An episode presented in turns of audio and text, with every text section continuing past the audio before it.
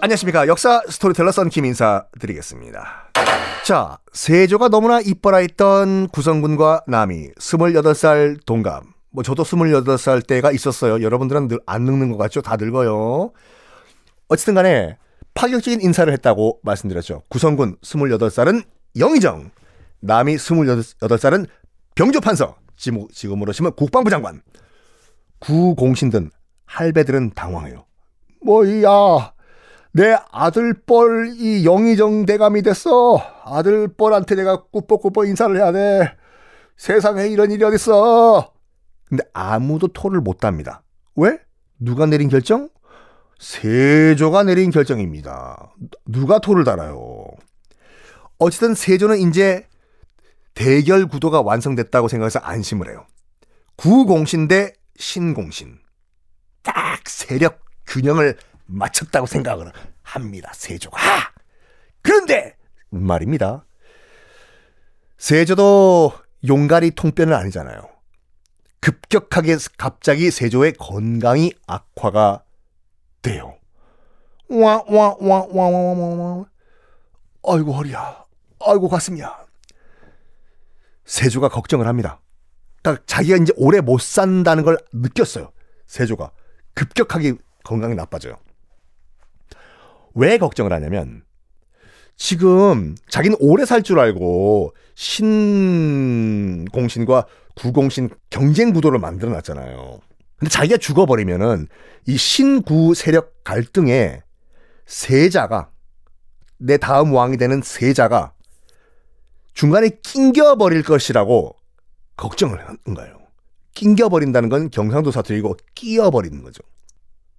여기에 과연 이 아무것도 모르는 세자가 이 신구 치고받고 싸우는 거에 견딜 수가 있을까? 콘트롤 할 수가 있을까? 이 어린 세자가, 어? 이 신공신, 구공신이 힘을 합쳐가지고 세자를 눌러버리면 어떡할 것인가? 이제 나도 없는데 내가 죽어서 걱정을 하기 시작했어요. 적어도 근데 구공신만큼은 세자를 깔아뭉갤 걱정은 안 해요. 믿었기 때문에 신숙주 한 명을 한 명은 또 사돈 관계잖아요. 문제는 신공신이거든요. 이 젊은 파릇파릇한 애들이 어? 이 젊은 혈기에 내 아들, 내 다음 왕 세자를 지 맘대로 쥐락펴락하면 우리 불쌍한 세자, 우리 불쌍한 다음 왕 어떡할 것인가? 이런 생각에 어떤 결정을 내린 줄 아십니까? 세조가? 아이고, 사람의 인생이란 아무도 몰라요. 세조가 어떤 왕이었어요? 왕권 강화를 위해 가지고 의정부 서사제 날려버리고 육조 직계제 만들었지 않습니까? 그게 뭔지 기억 안 나시는 분들은 술 끊으세요. 자, 의정부 서사제는 약간 내각 책임제 같이 어, 이 장관들이 모여가지고 장관이랑 총리가 모여가지고 결정한 다음에 그 결정만 왕한테 통보하는 시스템이고 의정부 서사제.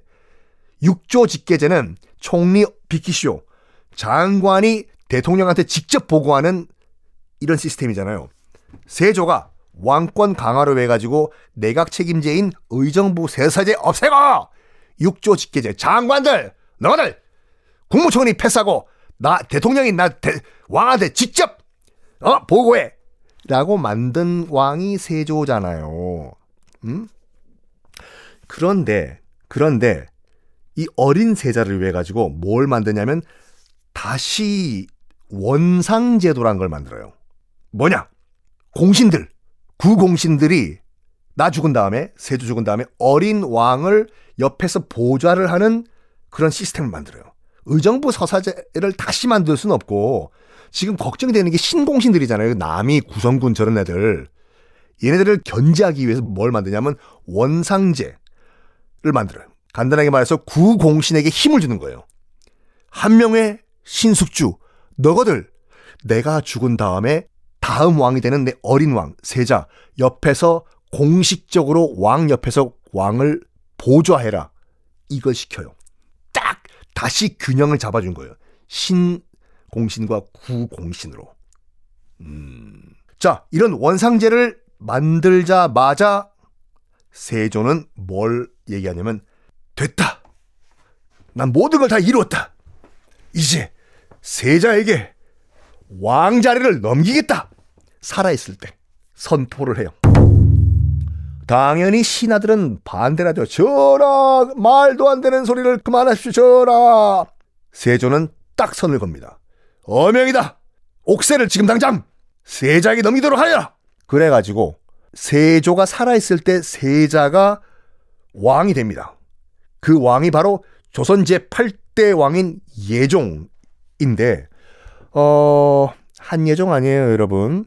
예종인데, 예종이 즉위한 그 다음 날, 그 다음날, 정말 파란만장한 삶을 살아왔던 세조는 사망을 합니다. 왕이 된 지 13년째 되는 해였거든요. 나이는 쉰 둘이었어요. 오, 굉장히 젊게 죽었네. 아니요. 조선시대 때 평균 수명 생각하면 굉장히, 굉장히는 아니지만, 뭐, 천수를 누리고 죽은 거예요. 죽기 직전에 세조의 유언은 뭐였냐면 이거였습니다. 내가 죽으면 시신이 빨리 썩어야 한다! 아, 내 관을, 내 관을 보호하는 석실을 만들지 말라. 그냥 흙일게 나를 묻어라. 라는 어명을 내립니다. 정말 마지막까지 정말 어떻게 보면 백성들을 생각하는 왕이었어요. 석실을 만들어서 그 안에 관을 넣으면은 뭐 오래 가는데 시신이 공사가 또 어마무시하지 않습니까? 공사 비용도 많이 들고. 그래서 세조의 능은요. 세조의 능은 음, 지금 남양주에 가면 광릉이라고 있거든요. 그게 세조의 무덤이거든요. 남양주의 광릉. 그걸 만들 때는 일반 기존의 그 왕릉보다 절반 정도의 제작비밖에 안 들었어요.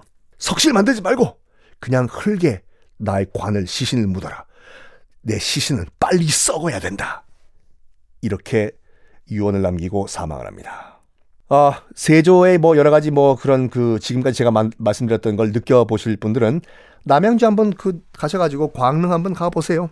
수양대군 시절부터 권력욕을 뿜뿜뿜 했던 세조. 형 문종이 왕이 된 거를 무지하게 질투를 했던 세조.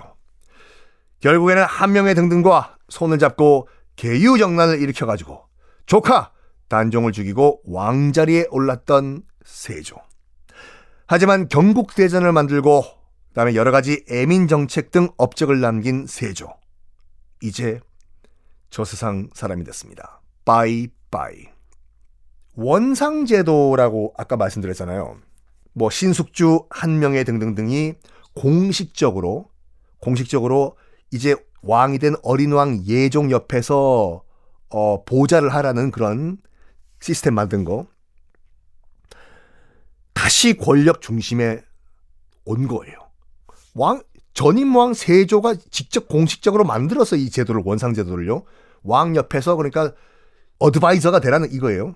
다시 권력 중심에 쓴 이런 구공신들 이제 자기들이 어린 왕을 보좌한다는 명분으로 어린 왕 국가를 좌지우지할 수 있는 상황이 됐습니다. 그런데 그런데 이 신공신들이 가만히 있었을까? 아니죠. 자기들도 딱 파악하고 있었어요. 아니 뭐야. 우리가 좀 치고 올라가서 좀 정권 좀 잡아야 되는데 저 할배들 지금 어, 지금 집에 가셔 가지고 손 잡아야 되지 않나? 근데 아직까지 저 자리에 앉아 있네. 어우 아픔 보이세요? 돋보기? 어우 잘 들리세요? 어 참네. 이 신공신의 뭐라고 할까 투톱이었던 구성군과 남이 둘다 28살 동갑이었어요. 하지만 성격은 둘이 굉장히 달랐습니다. 구성군은요, 성격이 굉장히 침착하고 조용하고 그리고 신중했어요.